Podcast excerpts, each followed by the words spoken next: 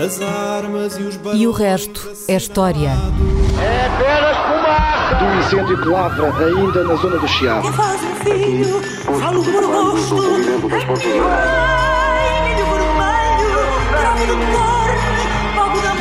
Quer transformar este país numa ditadura. Não, lamento. não. Com João Miguel Tavares e Rui Ramos.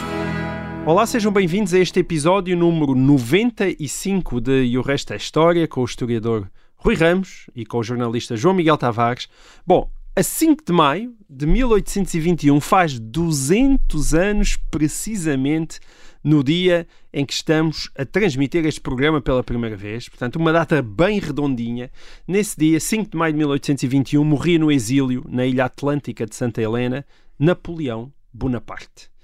Um, quando morreu, ele tinha apenas 51 anos, continuava a ter 168 centímetros de altura, mas poucos líderes foram tão influentes e tão grandes quanto ele. Para uns foi um ditador e um tirano, para outros um reformador e um gênio político e militar, e provavelmente foi tudo isso com a curiosidade adicional de ter construído um império com as suas próprias mãos. Napoleão nasceu na Córcega em 1769, no seio de uma modesta família de origem italiana, mas graças ao seu talento e à Revolução Francesa, claro, já era general aos 24 anos e depois imperador, coroado pelo próprio Papa na Catedral de Notre-Dame aos 35 anos de idade. E Napoleão foi tão grande e tão popular que nos manicômios os loucos diziam ser Napoleão, e todos nós escutámos essas anedotas quando éramos jovens, até hoje. E, portanto, Rui, o que eu te perguntava é isto: o que é que tinha Napoleão para ser tão diferente dos outros e para tantos loucos quererem ser como ele? Podemos começar a falar de Napoleão Bonaparte, talvez a partir de uma citação famosa dele, eh, já na ilha de Santa Helena, no exílio. Eh, ele está a contar umas histórias da sua carreira eh, àqueles que o acompanharam e de repente tem este à parte que em português poderia ser traduzido como a minha vida dava um grande romance.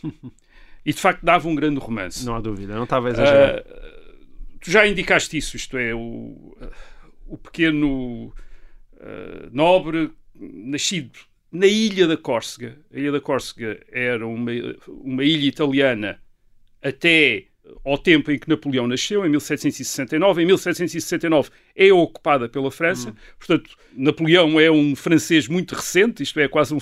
Por acaso tornou-se francês. Ele só O nome é italiano, não é? Também o nome é italiano. Ele só terá aprendido francês, a língua francesa, eh, eh, já crescido, depois dos 10 anos, portanto terá falado italiano até, eh, até então. E é esse pequeno nobre, é uma família, uma família modesta no sentido de não tem muitos meios, mas não é uma família pobre, é uma família de gente poderosa da, da ilha, mas sem muitas propriedades. Portanto, uma pequena nobreza uh, de origem italiana. Também não é corsa, é de origem italiana. Isto é, eles vêm da Itália, não é uma família, de- uma família da Córcega. Portanto, ele, ele segue uma, basicamente os pais uh, distribuem os filhos para as duas carreiras em, que podem ser feitas sem ser preciso muito dinheiro, que é a carreira militar e a carreira eclesiástica. Em princípio, devia ter sido Napoleão que devia ter ido seguido a carreira eclesiástica. Mas o irmão dele, o irmão mais velho, parecia não ter, uh, mesmo em pequeno, já não ter nenhuma vocação militar. Isto é um bocadinho Certo. tímido, um bocado encolhido, etc. E, portanto, é o irmão que é enviado para estudar para padre e Napoleão, o mais novo, portanto, para estudar para um, uh, militar, para seguir a carreira militar. E ele segue em uh, uh, colégios, em instituições francesas. Uh, a sua família, portanto, é- a sua família é uma espécie de família de colaboracionistas com a França. Aliás, havia o rumor, e provavelmente não só o rumor, de que a mãe dele, de Napoleão, era amante do governador francês, isto é, do comandante francês na Córcega, do que comandou as, as tropas de ocupação. E que, aliás, até houve, de repente, havia também rumores que Napoleão já seria filho desse, já seria filho do Ok. francês, infundados, mas, portanto, é uma família de- muito associada à causa francesa.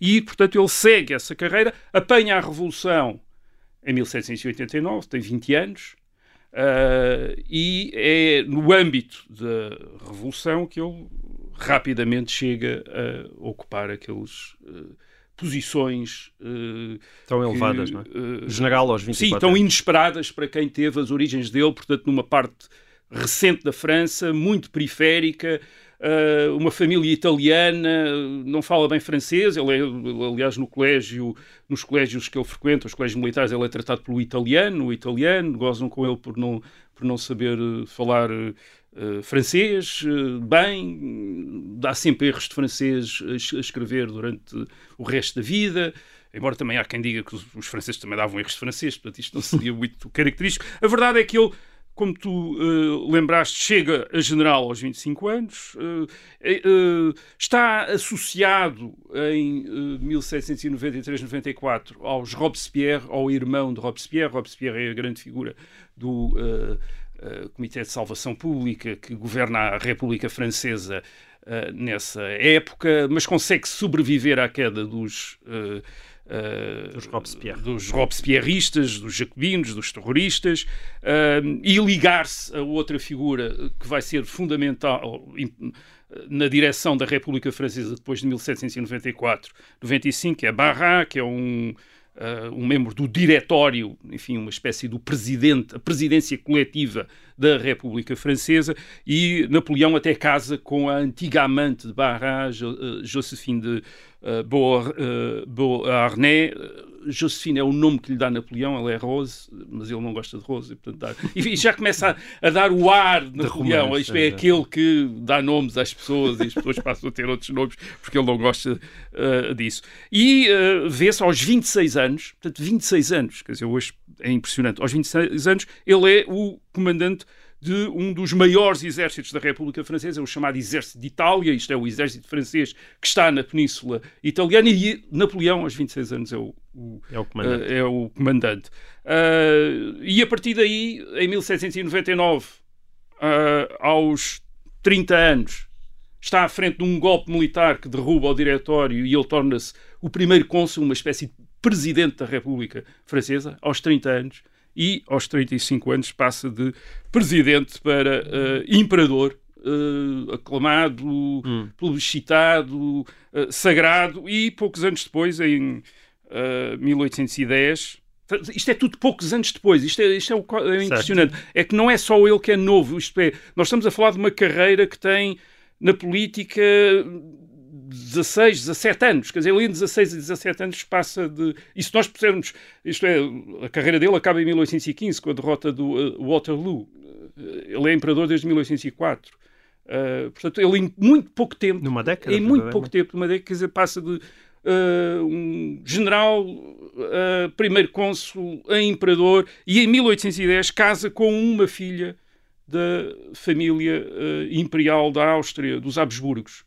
Uh, este pequeno nobre corso, dizer, que mal sabia falar francês, parecia destinado a uma vida mais ou menos obscura, uh, provavelmente até na Córcega, lá no, na guarnição francesa, quer dizer, chega de repente a casar com a filha do imperador e ele ser também imperador e ser uma espécie. Isto é impressionante, quer dizer, é impressionante agora e, e foi impressionante então, naquela, uh, naquela época. Ele, quando cai em 1815, Waterloo, derrubado, vai para exilado para, eh, para a ilha de Santa Helena, no, no Atlântico Sul. Ele tem 46 anos.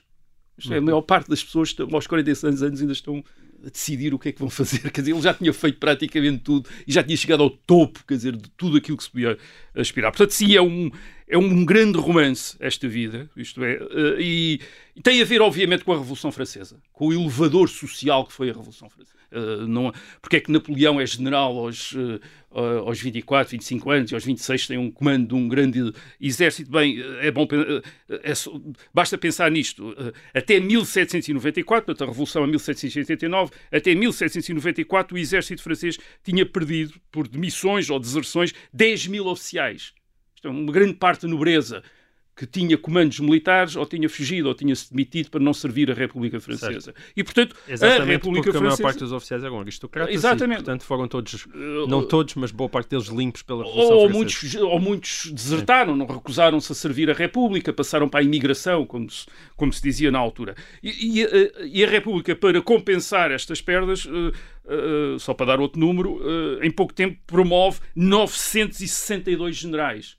Certo. É um e claro, Napoleão é um deles. Aliás, Napoleão, quando Robespierre cai em 1794, ele chega a ser preso, porque era, estava associado ao irmão de Robespierre, Augustin, uh, chega a ser preso, uh, uh, mas é curioso o relatório que fazem a partir, de, a partir de, do exército, o relatório que fazem sobre. Portanto, ele é ameaçado de ser levado para Paris. Se fosse levado para Paris, podia ter acontecido qualquer coisa, ser executado como um Robespierrista. Mas o, o, o, relatório é muito interessante porque diz: uh, sim, este, quer dizer, ele, sim, ele tinha simpatias pelos Robespierre, mas a verdade é que nós não podemos dispensar alguém com este talento. Dizem mesmo, isto acontece raramente aparecer alguém com, estes, com os talentos que ele tem, de organizador, de visionário, quer dizer, uh, aquilo que impressiona em Napoleão é preciso, não é o talento que ele tem ali ou a capacidade que ele tem acolá, é o conjunto de talento, isto é, de chefe militar, de chefe político, em termos militares, um indivíduo que é capaz de tratar da logística, que é capaz de tratar de tática, de estratégia, isto é, que sabe a capacidade que ele tem para dominar uma quantidade enorme de dimensões e, portanto, apanhar a complexidade das situações é notável. E hum. isso tornou-se imediatamente notório desde cedo e daí também a carreira que ele tem. Isto é, sim, é o elevador social da Revolução, mas é também notoriamente a percepção que há das capacidades uh, que ele tem. Agora, é verdade, se não fosse a Revolução, provavelmente a percepção dessas capacidades podia existir, mas podia dar resultados muito mais tarde. Isto é, certo. se calhar teria chegado a general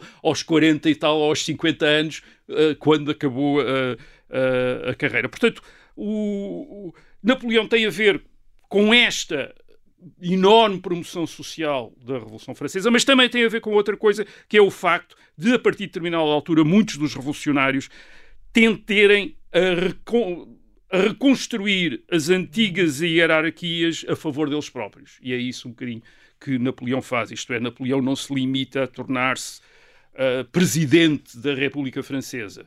Ele torna-se um chefe dinástico quando uh, é coroado uh, imperador.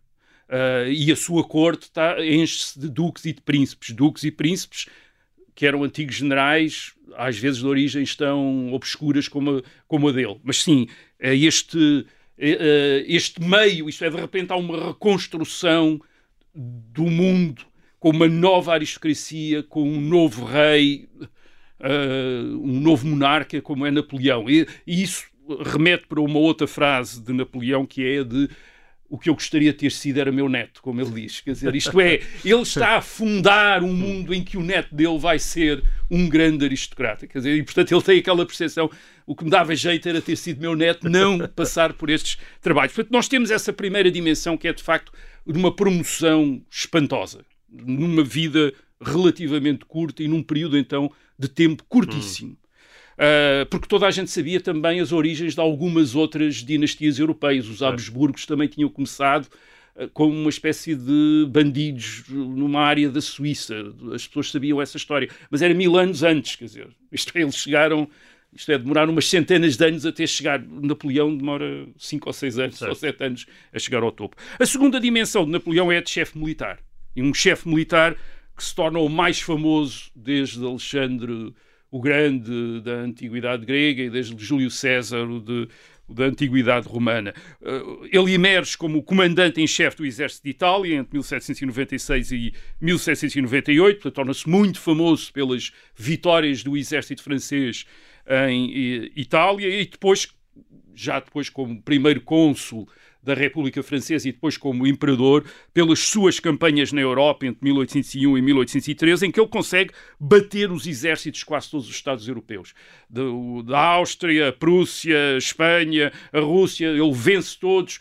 Uh, exércitos enormes, ele derrota-os uh, constantemente. Uh, basicamente, o único que, que ele não consegue, os únicos que ele não consegue derrotar é no mar, uh, A Inglaterra. a Inglaterra, uh, enfim, mas ele, ele não é um comandante naval, mas em terra ele parece uh, absolutamente invencível. E a fazer um tipo de guerra, que é, e esse é que é o ponto, ele não é só as vitórias, é o tipo de guerra que ele faz. É um tipo de guerra muito diferente daquilo que os europeus estavam habituados no século XVIII. No século XVIII está-se habituado a guerras limitadas nas fronteiras para ajustar fronteiras, enfim, para ajustar os limites territoriais dos Estados. Uh, Napoleão segue uh, uh, a guerra revolucionária francesa, que é feita, por um lado, não com os exércitos profissionais do século XVIII, mas sim com exércitos maciços, baseados no levantamento em massa, isto é, no, na mobilização geral. Portanto, são exércitos enormes. Estamos a falar de exércitos que no século XVIII podiam ter 20, 30 mil homens e agora estamos a falar de exércitos de 150, 200 mil homens. Quer dizer, são exércitos muito maiores e que uh, Napoleão comanda com uma atitude extraordinariamente agressiva. Enquanto no século XVIII muito do exército, é, muito da, da, das campanhas militares são uma espécie de uh, jogos de tomadas de posição para ver quem está em vantagem e por vezes nem sequer, nem sequer chegava a haver batalha. Eram, eram exércitos feitos pelo, pelos manuais, quer dizer, portanto, quem ocupava uns postos, uh, uh, posições que, de acordo com o manual, eram posições de vantagem para iniciar uma batalha, geralmente considerava-se que, que a guerra já, que a batalha já estava ganha e, e, portanto, não, não valia a pena estar ali Não a havia demasiada escaramuça. não, com, com, com Napoleão uh, uh, faz verdadeiramente a guerra e faz a guerra não apenas para ajustar fronteiras, mas para transformar os Estados. Isto é, Napoleão, as operações de Napoleão visam as capitais dos outros Estados, visam a ocupação dos outros Estados e depois a transformação desses Estados. Isto é, o- quer Napoleão, quer os seus chefes militares, quando ocupam um país, começam imediatamente a mudar as leis, a mudar as instituições, eh, um pouco como o general Junot, quando entrou em Portugal em 1807, em 1808 ele torna-se o governador de Portugal em nome de, em nome de Napoleão e começa imediatamente eh, com planos para rever as leis todas portuguesas. Aliás, o próprio Napoleão recebe uma delegação de eh, pessoas importantes, de portugueses importantes em, em França e diz-lhes logo, bem, isso, todas as leis portuguesas são para ser mudadas. Eh, portanto, isto dá a ideia do que é esta guerra. É uma guerra revolucionária. É uma guerra de mudança, é uma guerra de transformação. Já não é apenas uma guerra de obter posições e pequenas eh, vitórias eh, numa fronteira e, portanto, de uma maneira distante com eh, soldados profissionais. Não, é com, é com exércitos maciços para transformar países, para transformar a Europa. E, e um bocadinho aquilo que Napoleão faz, e esta é talvez a sua terceira dimensão, é, é de facto, ele transforma a Europa. Ele é o primeiro unificador moderno da Europa. Reparem nos títulos dele, a partir de 1804, ele é imperador dos franceses, rei de Itália e protetor da Confederação do Reno. Isto é, basicamente, ele é o chefe de Estado do que é hoje a França, a Itália e uma grande parte da Da Alemanha. Alemanha. Ah, além disso, ele colocou irmãos como reis da Holanda, da Espanha e generais dele como reis de outros eh, países, como por exemplo da Suécia, onde, a de- onde a família real ainda é descendente de um general eh, francês.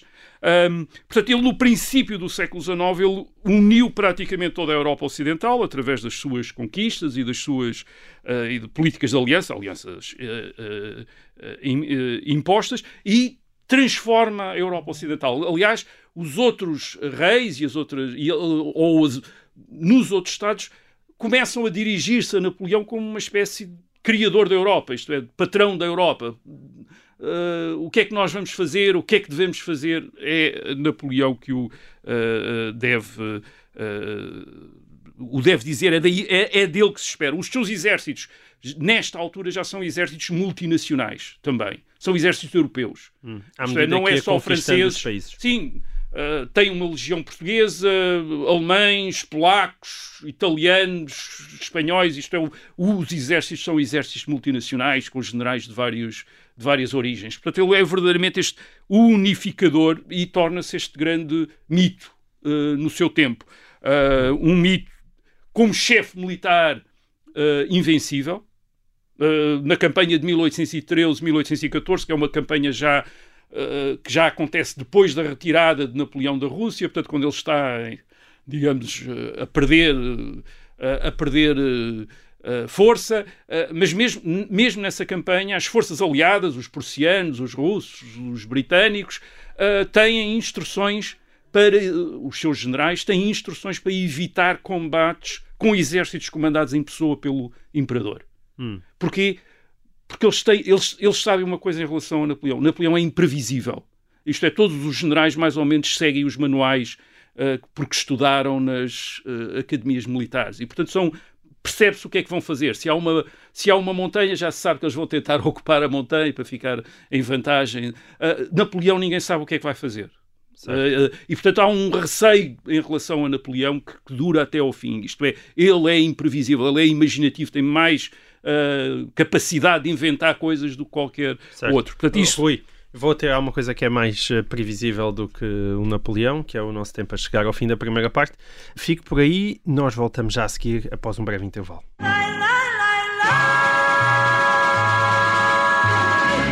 Olá, sejam bem-vindos a esta segunda parte do episódio número 95 de O Resto da História. Rui, estávamos em pleno mito napoleónico. É, estávamos em pleno mito napoleónico, estamos a falar do comandante militar em, quem, em relação a quem há esta percepção Uh, até muito tarde, de invencibilidade. Podemos falar talvez de uma outra dimensão do mito de Napoleão, isto é, de Napoleão como demiurgo, como criador do mundo. É assim que o filósofo alemão Hegel o vê em 1806, depois da Batalha de Iena, uma, uma cena muito famosa. Ele vê Napoleão passar num cavalo branco e diz: eu vi o espírito do mundo a cavalo, o espírito do mundo, quer dizer, isto é, Napoleão era a força do mundo, isto, a força da história. Uh, uh, uh, e isto vindo da boca de um suposto inimigo, não é? E, sim, não era, ele era simpatizante mais ou menos, de, de, tinha alguma simpatia, mas sim, mas, mas não sim, era não propriamente um francês, um, francês, um...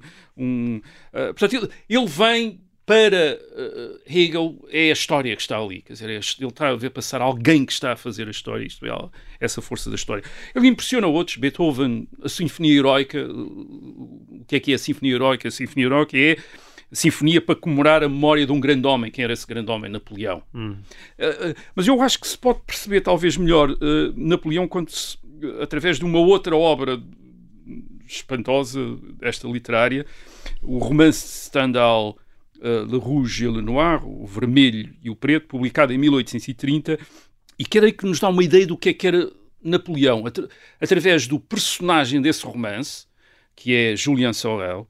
E o que é que, quem é Julien Sorel? Julien Sorel é um, um rapaz pobre de província, filho de um carpinteiro, uhum. mas que, ao ler as histórias de Napoleão, ao ouvir falar de Napoleão, começa a ter este delírio de grandeza também. Isto é, esta, esta ideia de que também deve aspirar à glória, ao grande sucesso. Estás aqui a justificar também porque é que os loucos têm uma porque paixão é tão grande. E Stendhal chama a este, ao Le Rouge et Le Noir, crónica do século XIX. Hum. E eu creio que isto, sim, em grande medida esta, esta vai ser, já é, é, vai ser a história do século XIX. E o que é que é a história do século XIX? A história do século XIX remete para esta intuição, que é a possibilidade de o poder e a hierarquia, que até então eram vistos como uma espécie de obra de Deus ou, hum. ou, de forças misteriosas da história, poderem ser criadas pela vontade de um homem, neste caso de um grande homem, de um, grande, de um indivíduo capaz, com grandes talentos, com hum. grandes ambições, com capacidade de dominar e de se impor aos outros, e ele pode criar aquilo que outro, noutras épocas se pensou que só Deus ou só o tempo, durante certo. séculos, poderia uh, criar. Não, pode ser criado no, por um indivíduo. Certo. E esse, isto isso eu acho que um, capta muito. E tem um reflexo na própria ideia de nação, não é? Ao longo dos próprios. Sim, a, a, possibilidade de criar estas comunidades hum. históricas que no século XIX são literalmente criadas por literatos, por chefes militares, por chefes uh, políticos. Criar comunidades, novas comunidades, uh, novas comunidades políticas que não são as antigas monarquias. Certo podem ser monarquias, mas são monarquias novas e que, e que remetem sempre a esta possibilidade de repente. Isto é, é um século em que os indivíduos se sentem de repente capazes de criar coisas, de fundar coisas. Pela sua uh, vontade individual. E isso tem muito a ver com a história, com este grande romance da história de Napoleão. Isto, ele dá, ele digamos que simboliza essa essa força. Aliás, depois ele, ele vai para Santa Helena em 1815 e dita as suas memórias e as suas reflexões aos seus uh, uh, companheiros de exílio. Uh, ele fala não apenas do que fez, mas do que iria fazer. Uhum. E aquilo que iria fazer era. Bem, ele tinha começado apenas a transformar o mundo. Ele ia transformar o resto do mundo. Quer dizer, ia criar nacionalidades, ia transformar completamente a Europa. Quer dizer, ele tinha planos, enormes planos. E, e- isso impressiona muito os, os contemporâneos, como ainda nos impressiona a nós. Olha, mas nós estamos aqui a fazer, e tu fizeste o retrato realmente de um grande homem, de um homem eh, absolutamente excepcional para o seu tempo, e se calhar para, não só para o seu tempo, mesmo olhando para uma perspectiva mais longa da história. Mas a verdade é que ele caiu, não é? A verdade é que ele foi derrotado. E essa é a pergunta. Então, porquê que um homem tão grande, porquê que caiu, porquê que não conseguiu cumprir durante mais tempo os seus sonhos? Uh, ele tem uma frase uh, que também é reveladora.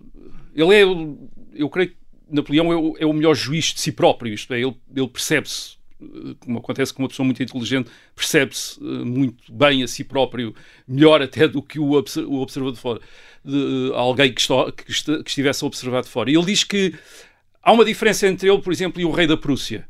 Ele diz: o rei da Prússia pode perder uma batalha, perder uma guerra e continua a ser o rei da Prússia. Eu, se perder uma batalha, deixo de ser imperador.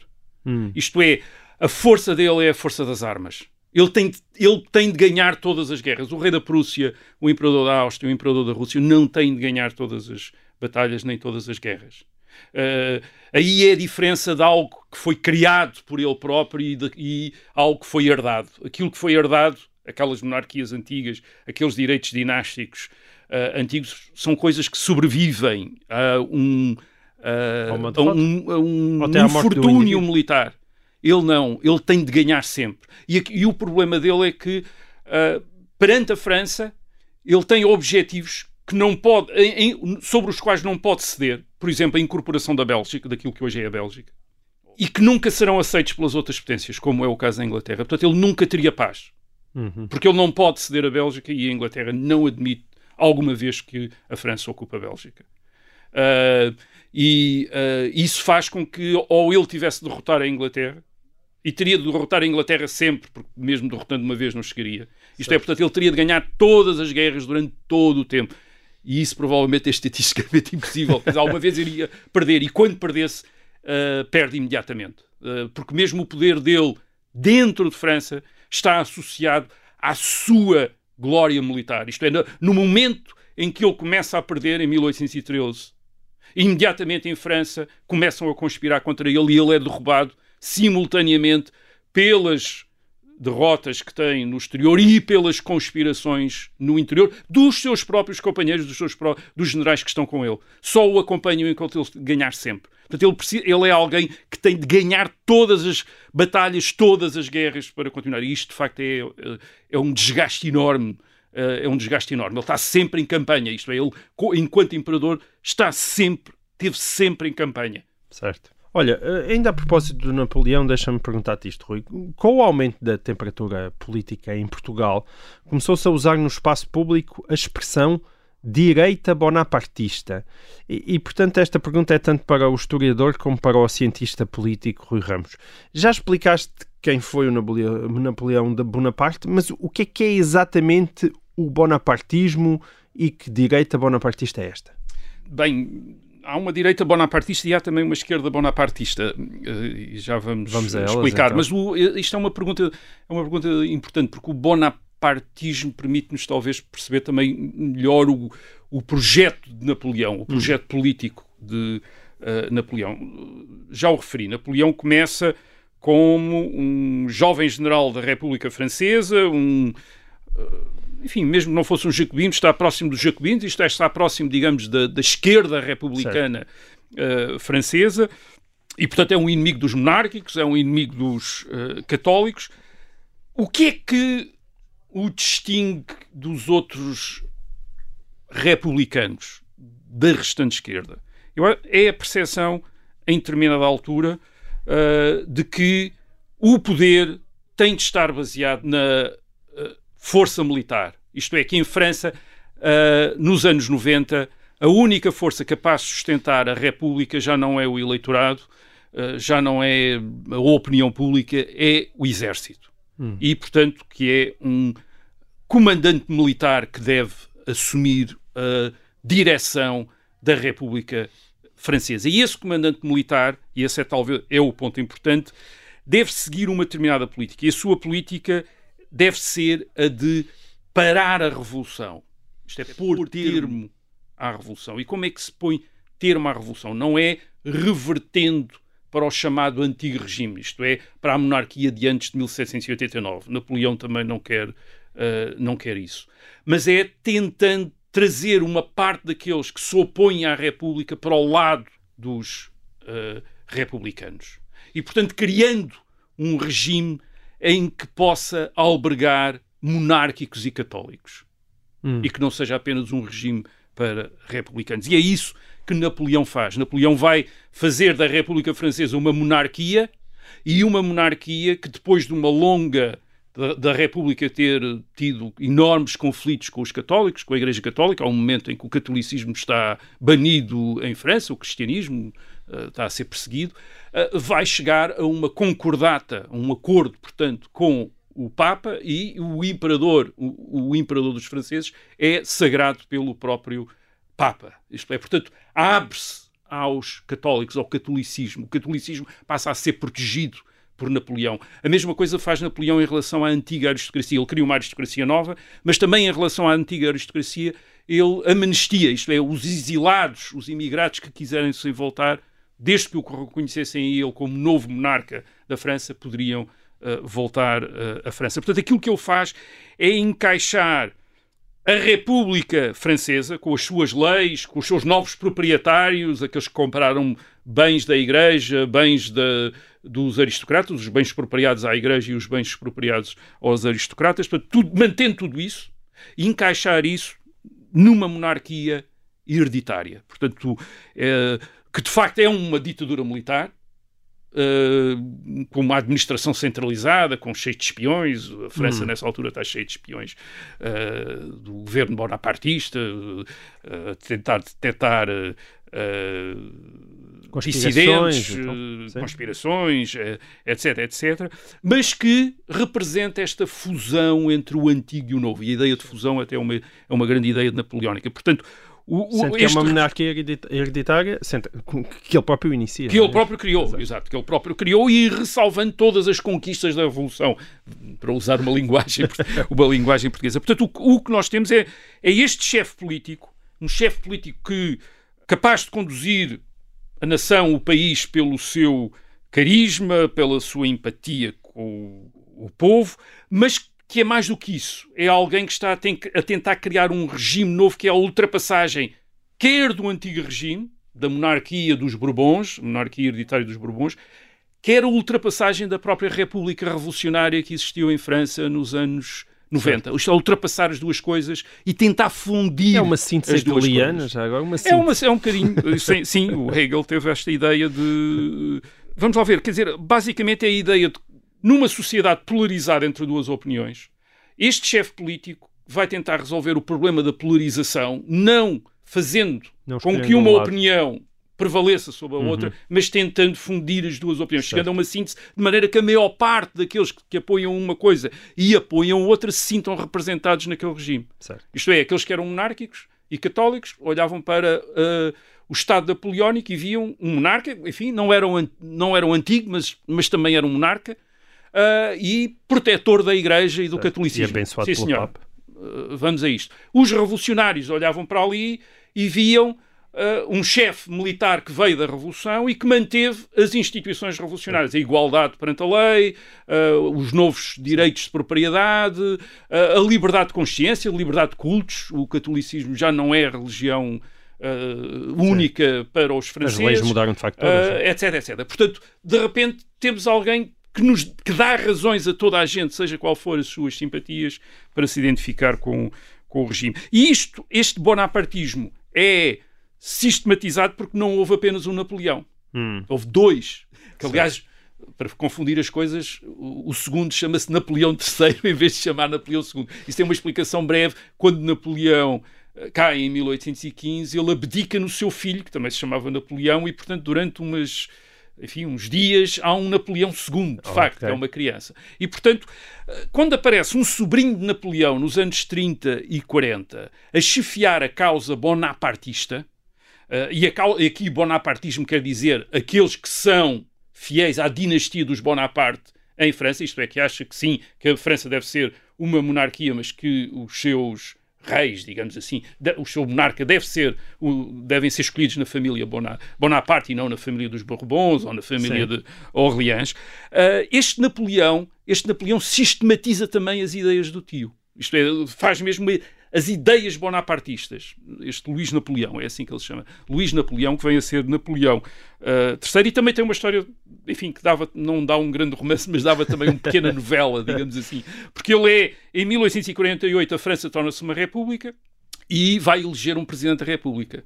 E aparece o sobrinho Napoleão como candidato, uh, como candidato. E ele é eleito presidente da república e faz o mandato, e quando está a chegar o, o, mandato ao fim, tem esta brilhante ideia: porque é que eu não faço como meu tio e uh, sou também coroado imperador, quer Muito dizer, faço-me imperador. E há um plebiscito, e claro, o povo francês quer. Uh, o imperador por referendo, então, apesar de tudo, é por, por, por. Isto é, isto é uma monarquia publicitária, digamos assim. Hum. Isto é, também mantém essa dimensão Uh, revolucionário. Portanto, uh, uh, o bonapartismo em França, portanto, significa e vai significar duas coisas. Quer dizer, por um lado, esta fidelidade aos Bonaparte, por outro lado, esta ideia de, de síntese entre duas posições contrárias, o que depois faz com que Bonaparte. E, ah, e síntese entre duas posições contrárias, protagonizada por um grande chefe militar, um hum. chefe carismático que é capaz, na sua própria pessoa, de sintetizar essas duas coisas. Certo. Isto faz com que o bonapartismo depois seja aplicado a imensas outras situações e a imensos outros políticos ao longo do século XIX e no século XX. Certo. Mas ainda assim, Uh, uh, bonapartismo foi aplicado a muitas outras pessoas ao longo do século XX, mas especificamente tu dirias que quando tu falas nessa tal direita bonapartista, porque tu disseste que havia uma direita bonapartista e uma esquerda bonapartista, tu consegues explicar mais especificamente o que é que queres dizer Sim, com cada eu diria delas? que à esquerda e à direita, bonapartismo significa precisamente esta, primeiro, fundamentar a política neste num grande homem, num grande personagem, Sim. e esperar que esse grande personagem ultrapasse a polarização de uma sociedade, a polarização certo. política, a divisão política de uma sociedade, conseguindo uh, identificar com ele gente de vários quadrantes políticos. Isto é, gente que não se identificaria com as ideias do outro lado, porque tem ideias, isto é, alguém de, de esquerda não se identifica com as ideias da direita, mas é, é capaz de se identificar com esta figura, que é uma figura em que gente da esquerda e gente da direita se identifica. Por exemplo, o exemplo clássico em França é o do General de Gaulle. Uhum. O General de Gaulle tem a, a apoiá-lo a, a partir dos anos 40 gente da direita clássica e gente da esquerda, como André Malraux, que tinha estado próximo certo. dos comunistas e que é a, esquerda golista, quer dizer, é uma esquerda golista, há uma esquerda golista, uma esquerda que se identifica com De Gaulle, quer dizer, uh, uh, e que vê em De Gaulle alguém que mantém a República, e de facto De Gaulle faz isso. De Gaulle é um chefe de, é um chefe com muitas simpatias entre, o, eh, entre os conservadores e os tradicionalistas, e, e, de facto alguém muito tradicionalista e conservador, mas é alguém extraordinariamente fiel durante o seu percurso à República e à democracia. Certo. Uh, e isso é muito espantoso. Nós falámos aqui a semana passada do golpe de Estado em 1961. De Gaulle não quer uma ditadura em França. Ele não é um ditador. Certo. Isto é, ele é aquele monarca republicano, aquele presidente com imensos poderes, mas ele mantém a República e ele mantém a democracia. Ele acredita mesmo na democracia, uh, acredita que o chefe o chefe de Estado, o líder político deve, deve ter o apoio dos franceses e, e apenas uh, exercer o poder enquanto tem esse apoio. E, portanto, de alguma maneira, uh, aqueles que defendem a República, os republicanos, aqueles que defendem a democracia, os democratas, não erraram ao apostar em De Gaulle. Certo. Isto é, De Gaulle era mesmo isso. Hum. Ele manteve mesmo, ao mesmo tempo que salvaguardava imensas coisas que eram características de uma visão conservadora, tradicionalista da França. A grandeza da França, uh, o respeito pelo, enfim, por determinadas instituições e determinados costumes, uma, uma certa maneira de ser. Quer dizer, ele defende isso tudo, mas tenta conciliar. Esse é digamos, o, o segredo, a capacidade de, de conciliar estruturada numa personagem forte e, é, e muito é carismática. É Muito bem. Uh, oh, Rui, nós tínhamos aqui mais umas perguntas, mas na verdade o nosso tempo, tal como o Napoleão Bonaparte, chegou ao fim. Um, e, e, se calhar, olha, ficamos por aqui e fica esta pergunta que nós tínhamos uh, uh, aqui em suspenso, que já anda a saltar de programa em programa, mas fica para o ah, programa número 96. Era uma pergunta, podemos abrir aqui a, só um bocadinho de suspense, era uma uma pergunta sobre Mussolini, que encaixava aqui muito bem, mas olha, o Mussolini anda a saltar de programa em programa e, portanto, vai, vai calhar no, no programa no 96. Napoleão conseguiu ocupar o tempo todo e eu creio que era o mínimo que ele merecia no dia, uh, no dia em que faz 200 anos da morte. Eu também acho que sim. Portanto, foi Napoleão invadiu o resto da história uh, como, como lhe competia. E, e olha, e muito mais podíamos ter falado, não é? Nem sequer falámos das invasões napoleónicas em Portugal, já abordámos isso noutros, uh, exatamente, noutros programas exatamente. e se calhar ainda iremos voltar. Isso é, estamos num país tema. que esteve uh, a sorte, como dizia o general, ou o privilégio, como dizia o general Junot, de ser governado diretamente em nome de Napoleão, o imperador dos franceses. Exatamente. A partir de 1 de fevereiro de 1808 até Uh, até setembro, uh, Portugal foi governado diretamente em nome, isto é, os, uh, os tribunais, o governo desenvolveram os seus atos em nome de Napoleão, certo. o imperador dos franceses. As memórias não são espetaculares desse tempo, não é? Porque Portugal sofreu muito nessa altura, mas, mas enfim, era Napoleão. E, e, assim termina este episódio de E o Resto da História. Voltamos para a semana a ver se desta vez Mussolini não escapa. Vamos tentar que não. Até lá.